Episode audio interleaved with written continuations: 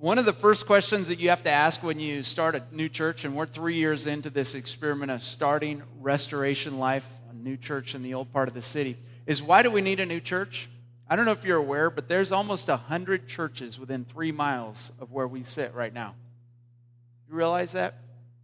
Nearly 100 churches, three miles. That means if you're fairly able bodied, you could hop on a bicycle and ride to 100 different churches from where you sit right now. So there's no shortage of churches in this area. And if we're going to start a new church, we have to be very clear why do we need another church? Why do we need another congregation that calls themselves a church? Why do we need to gather here on Sunday mornings when there's buildings that are almost completely empty where you could gather on this very same time in this neighborhood?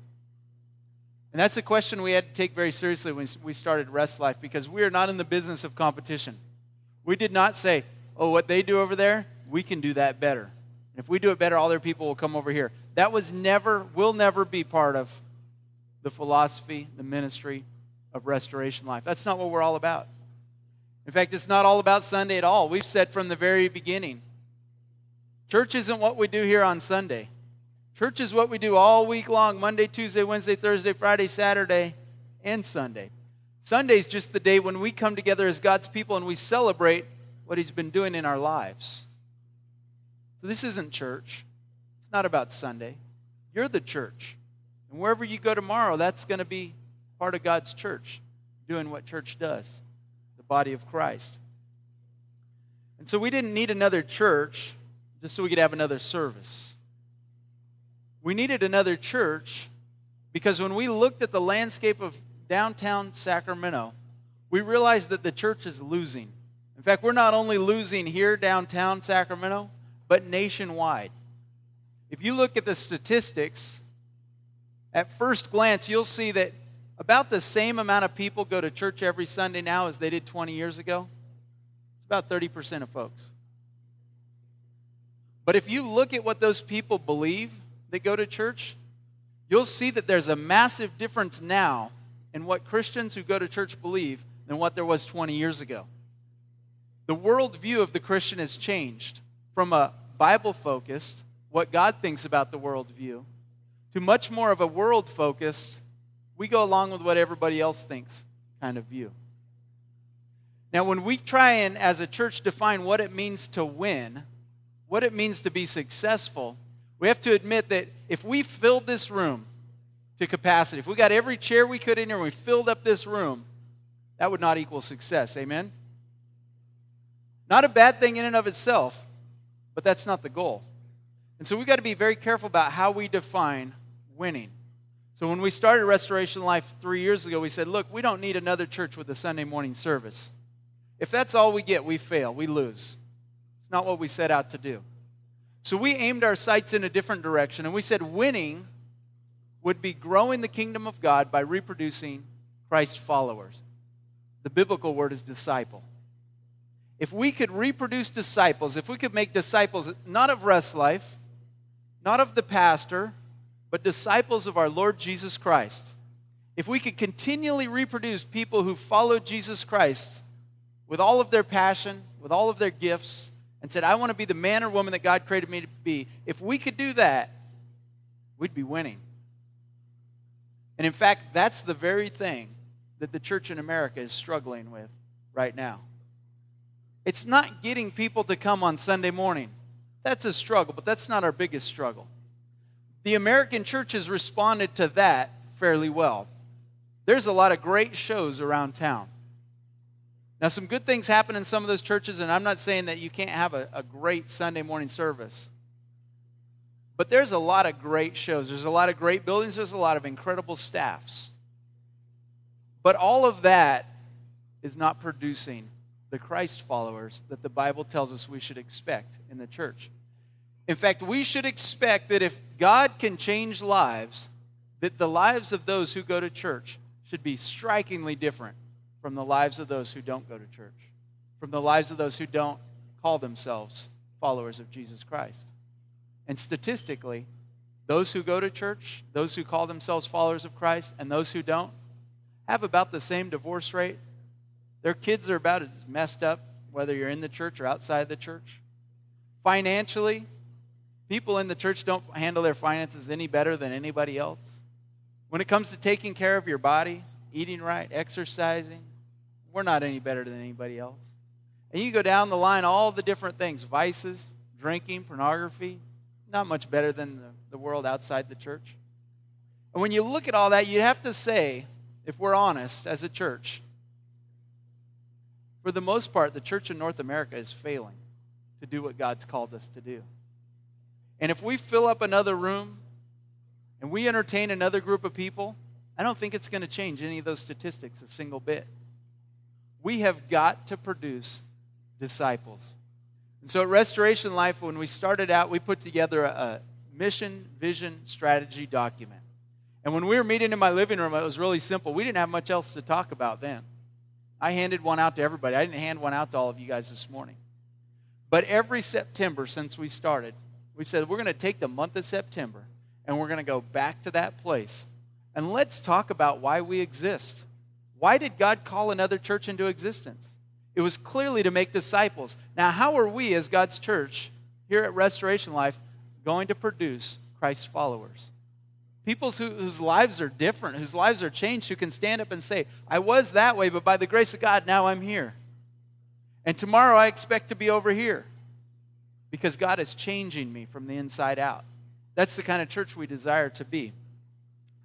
And so we came up with a mission statement that reads like this Go into the community, show them God is alive, and grow them into disciples. We wanted something short enough that you could remember it and repeat it, but long enough that it said who we were and what we're all about. So, first of all, we go into the community. That means we got to get out of these four walls. We show them that God is alive. We don't just talk the talk, we got to walk the walk. There's got to be some evidence of this living God that we preach and teach. And then we commit to growing those people who respond in faith into fully mature Christian disciples. That's what this church stands for. And I cut and pasted out of that original document this paragraph that we came up with as a group in my front room. It says, We are a movement Restoration Life is not a place to get comfortable, but a place to get equipped. We want to share the good news of Jesus Christ with our community, help new Christians grow in their faith and knowledge of God's Word, and then go out into the community to share the same message with others. And on that document, I put a little wheel, a little round circle, and it had arrows on it, and it showed how it continued to move. Just like any wheel on a car would, it continues to move and move and cover ground. And we said, We're here now in my living room. But we'd like to continue to move and see this movement continue to pick up steam as we develop more and more Christ followers. And so, this process of going into the community, showing people God's alive, growing them into disciples begins all over again at going into the community, showing them God's alive, and growing them into disciples. And this just continues on and on so that we continue to produce disciples who produce disciples. And by doing that, we believe we can change the community that we live in. I really believe, as do many who sit around you this morning, that we can see a day when this city is changed at the core. The way the government works. Things like poverty, racism, things that homelessness that have plagued this city for decades and decades. We could see a change in all of those things. But only if we consistently continue to produce Christ followers disciples of our Lord Jesus Christ. You know what often happens? You know, I played a lot of sports growing up, and so sometimes I think in sports metaphors. You have to bear with me if that's not your bag. But I, I think a lot of times what happens in churches is the pastor, the staff, is called by God to be a coach, an equiper, a preparer of, of God's team. And we're called to get up here and, and to pour our lives into you and during the week to pour our lives into you and to use all of our resources to encourage, to train, to equip you so that you can do the work of making Christ followers.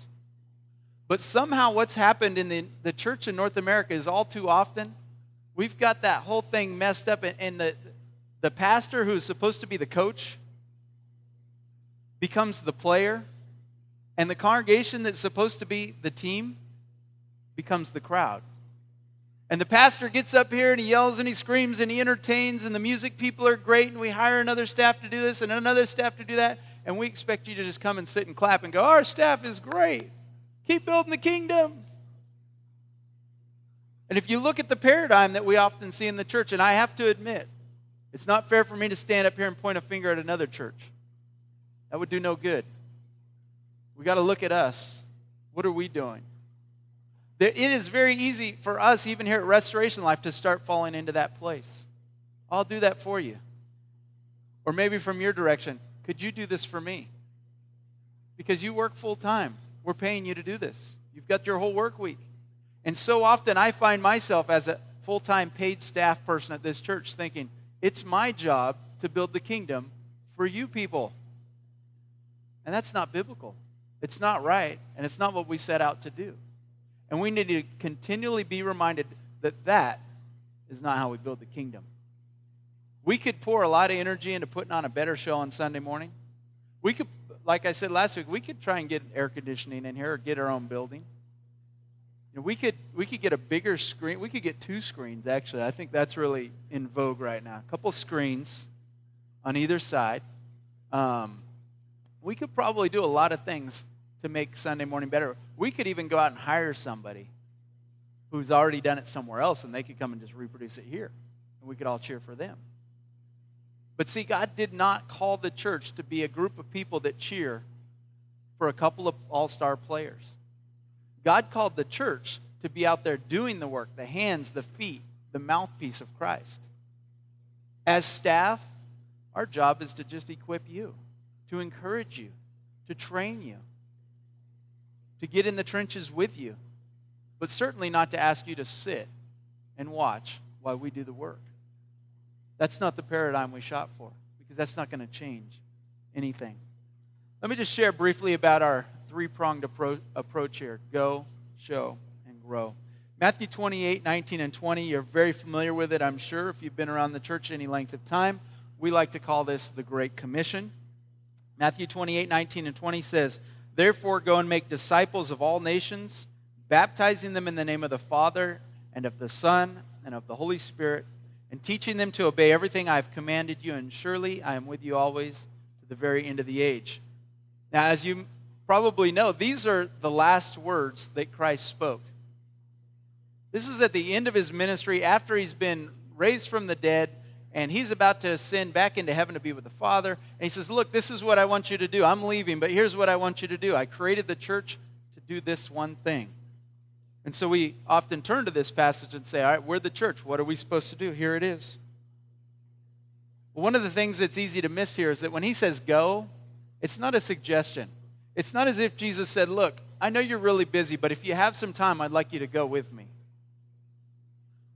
This go in this passage is actually a command.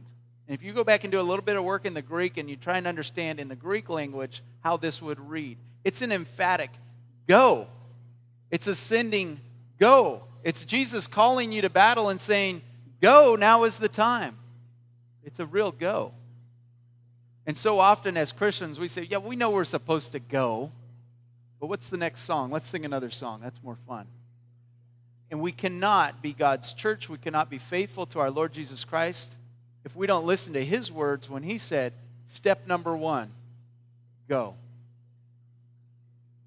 If we're going to make disciples, we've got to go beyond sitting in chairs on Sunday morning. If all you do, and, and hear me right, I'm not here to beat you up, but sometimes that's what coaches do.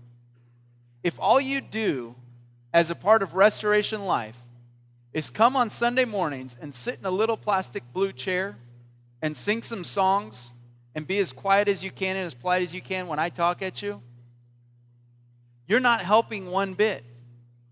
You're not building the kingdom of God. To be totally frank, you're sitting in somebody else's chair.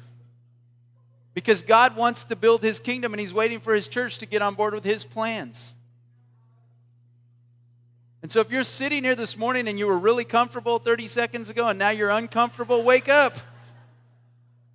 This message is for you. God has more for you than you thought. God wants to use you to build his kingdom. We need you to help build that kingdom. I can't do it. I get Mark up here, Robin up here. We're your three paid staff people. Three of us come up here. It's pathetic what we could get done in the course of a week to build God's kingdom. Not going to work. That paradigm will not work. No matter how happy you are with us, God could never be happy with that paradigm. Each one of us is vitally important. God has a plan for you, and you need to find out where that is. So, the first thing he says is you've got to go. You've got to walk out of this room. You've got to walk out of that little Christian community that's so comfortable, and you've got to go into the world that's around you, and you've got to take Jesus to that world. So, we're a, first and foremost, we're a going church. So we got Park Day, we got Screen on the Green, we could do the Elmhurst Project or a house renovation. We try and think of the best ways that we can to get out in the community and be visible and share with people. We did a thousand conversations for Christ where you share with your neighbor. We encourage people to invite others to small group, have dinners for six at your house, get people involved in your life from your neighborhood, from your workplace, from your family, but go out of here and make an impact on your world. We are a going church, and we will always be a going church, or we won't be the church that God called us to be. Number two, we're a showing church. Our mission statement says, Show them that God is alive. I had this idea that popped into my head right in the middle of seminary. I always thought growing up that my job was to cause people to give their life to Christ. In fact, I remember as a, a, a early teenager in Sunday school talking about sharing your faith with your friends. I thought, you know, a good evangelism technique, a good way to, to help people become Christians would be to say, look, it costs you nothing, you get everything. Even if you don't believe, say the prayer, at least you're in. I mean, that's ridiculous, I know. But when I was like 12 years old, I thought that would be a good evangelist because it's so easy for people to come into the kingdom. God does everything for you, He died for you.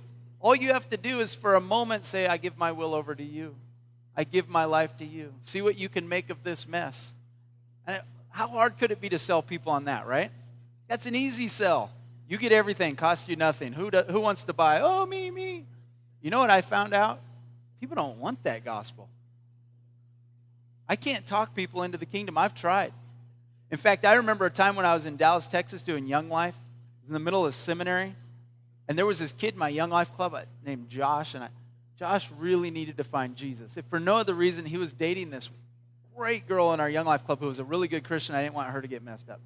So I really wanted Josh to become a Christian.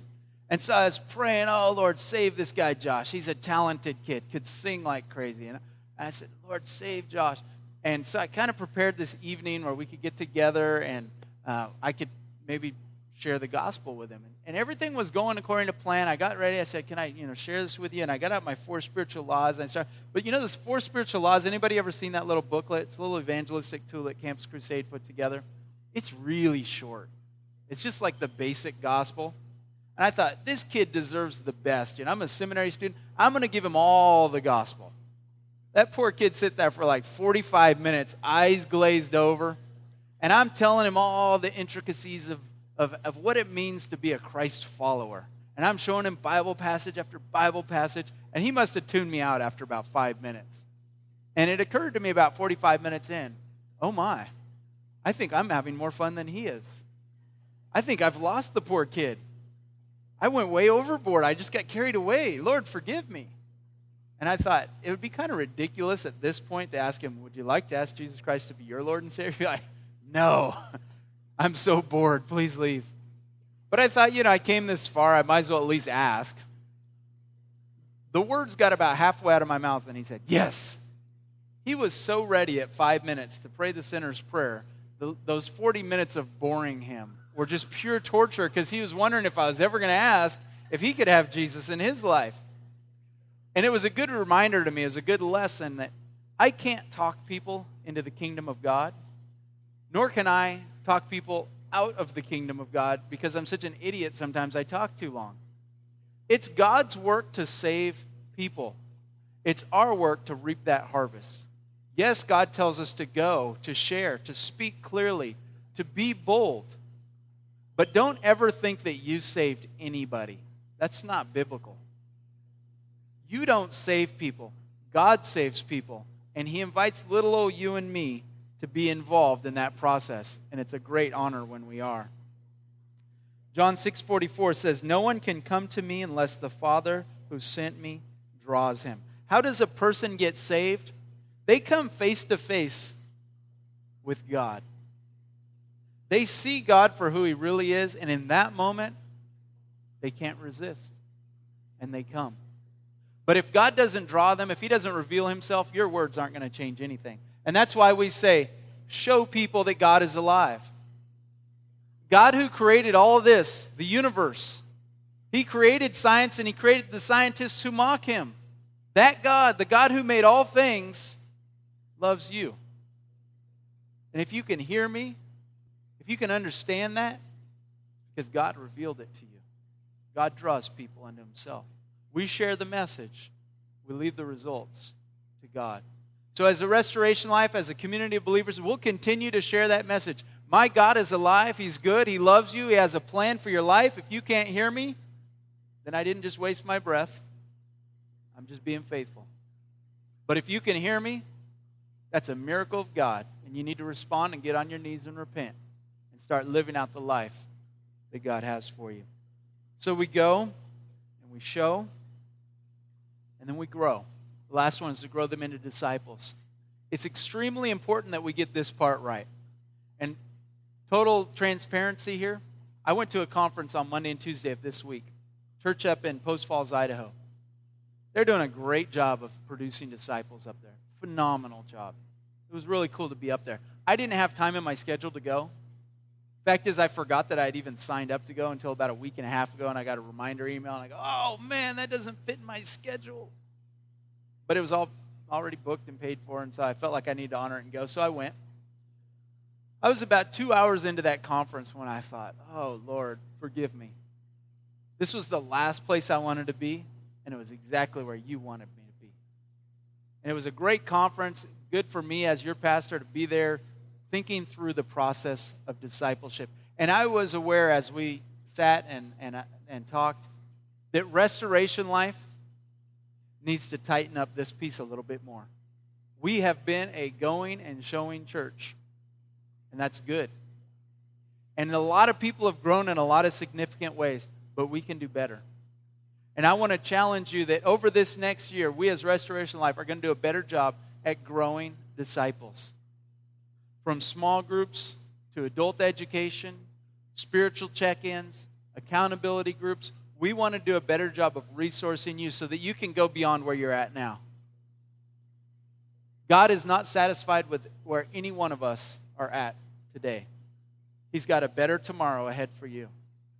And we, as God's church, need to continue to keep supporting you, equipping you to become that man or woman that you could be.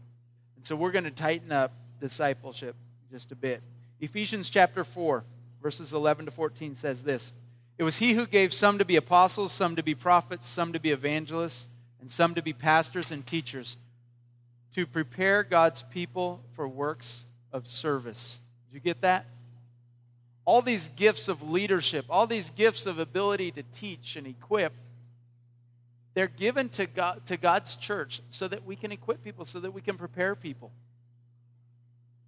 Sunday morning, what we do here, Big Church, this is not the best way to equip everybody. We can get one big message across on Sunday, and that's great. We can talk about vision, mission, strategy on Sunday, and you all get it in one sit down, few minutes, done. Check that off the list. But that's not life change. That's just keeping alignment and symmetry in the body. That's all we can get done on Sunday morning. But during the week, we've set up opportunities for you to grow in other ways. If you're involved in a small group, that's a place where you can be equipped. If you come at 9 o'clock for our adult ed hour, that is a place where you can be equipped. If you're involved in an accountability relationship and you meet one on one or in a small group of people, that is a place where you can be equipped. Now, all these things already exist at Rest Life, but some of you haven't taken advantage of those. And I just want to state very clearly this morning maturity in Christ, being mature in Christ. How do you know when you're mature in Christ? Is when you look behind you and you see that your life is being used to produce followers of Jesus Christ. If you look behind you and nobody's getting built up, nobody's coming to faith in Christ, you're not leading anybody to the Lord, you're not helping anybody to grow in their faith, you're not mature. And Peter tells us what a shame it is in the church when people who should be mature are still drinking baby milk. They should be eating meat. God wants each one of us to grow to that place of maturity. The rest of Ephesians chapter 4 says, so that the body of Christ may be built up until we all, says all, reach unity in the faith and in the knowledge of the Son of God and become mature, attaining to the whole measure of the fullness of Christ. God wants you to become mature. He wants you to be a mature believer. He wants other people to look at you and go, that guy, that gal right there, they know God. And they're teaching me all about him. And I don't know what I would do if I didn't have him in my life. He wants you to be that person to somebody else. That's the goal for you. If that's not true of your life, you need to keep your focus. It's not about Sunday morning, it's about what you do all week long. About taking advantage of the opportunities that we give you as a church to be involved in discipleship and being trained up. We're doing it. We'll be here next Sunday morning at 9 o'clock, whether you're here or not. Our small group will meet at 6 a.m. at Caro's next Thursday morning, whether you're there or not. Small groups throughout this area are going to be meeting all week long, whether you sign up out there after service or not. But you won't be able to become the man or woman that God wants you to be unless you've been discipled, unless somebody's building into you, equipping you, and unless you've got opportunities to do the same.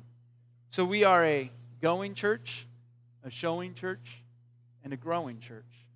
And I just wanted to stop on this particular Sunday in September and remind us that's what God called us to be. That's what the Word of God demands that we be. And if we do anything else, it's disobedience before our God. So we cannot, we will not be any other kind of church. Amen? Let's pray. Heavenly Father, we thank you this morning for an opportunity to be refocused. Lord, I thank you for these passages that remind us of your will for your church that are true for all people, all times, all places. Lord, these truths never become obsolete, they never get outdated. Your desire for the church today is the same desire that you had for the church 2,000 years ago, and every year in between. So, Lord, we thank you for clarity. We thank you for the ability here at Rest Life to grow this community of believers, to to prepare, to develop, to produce disciples. Lord, would you continue to keep us on track with your plan, your will? Keep us from getting sidetracked, going down any other paths. Lord, we want to produce followers of you, who in turn produce followers of you. And so, Lord, we thank you for this reminder this morning. May we be faithful to it. Each man, each woman, the seat where we sit. Lord, help us to be obedient to the calling that you put on our life this morning. Whatever your Holy Spirit has revealed to us, Lord, would you help us to live it out without fail? We thank you for this in Jesus' name.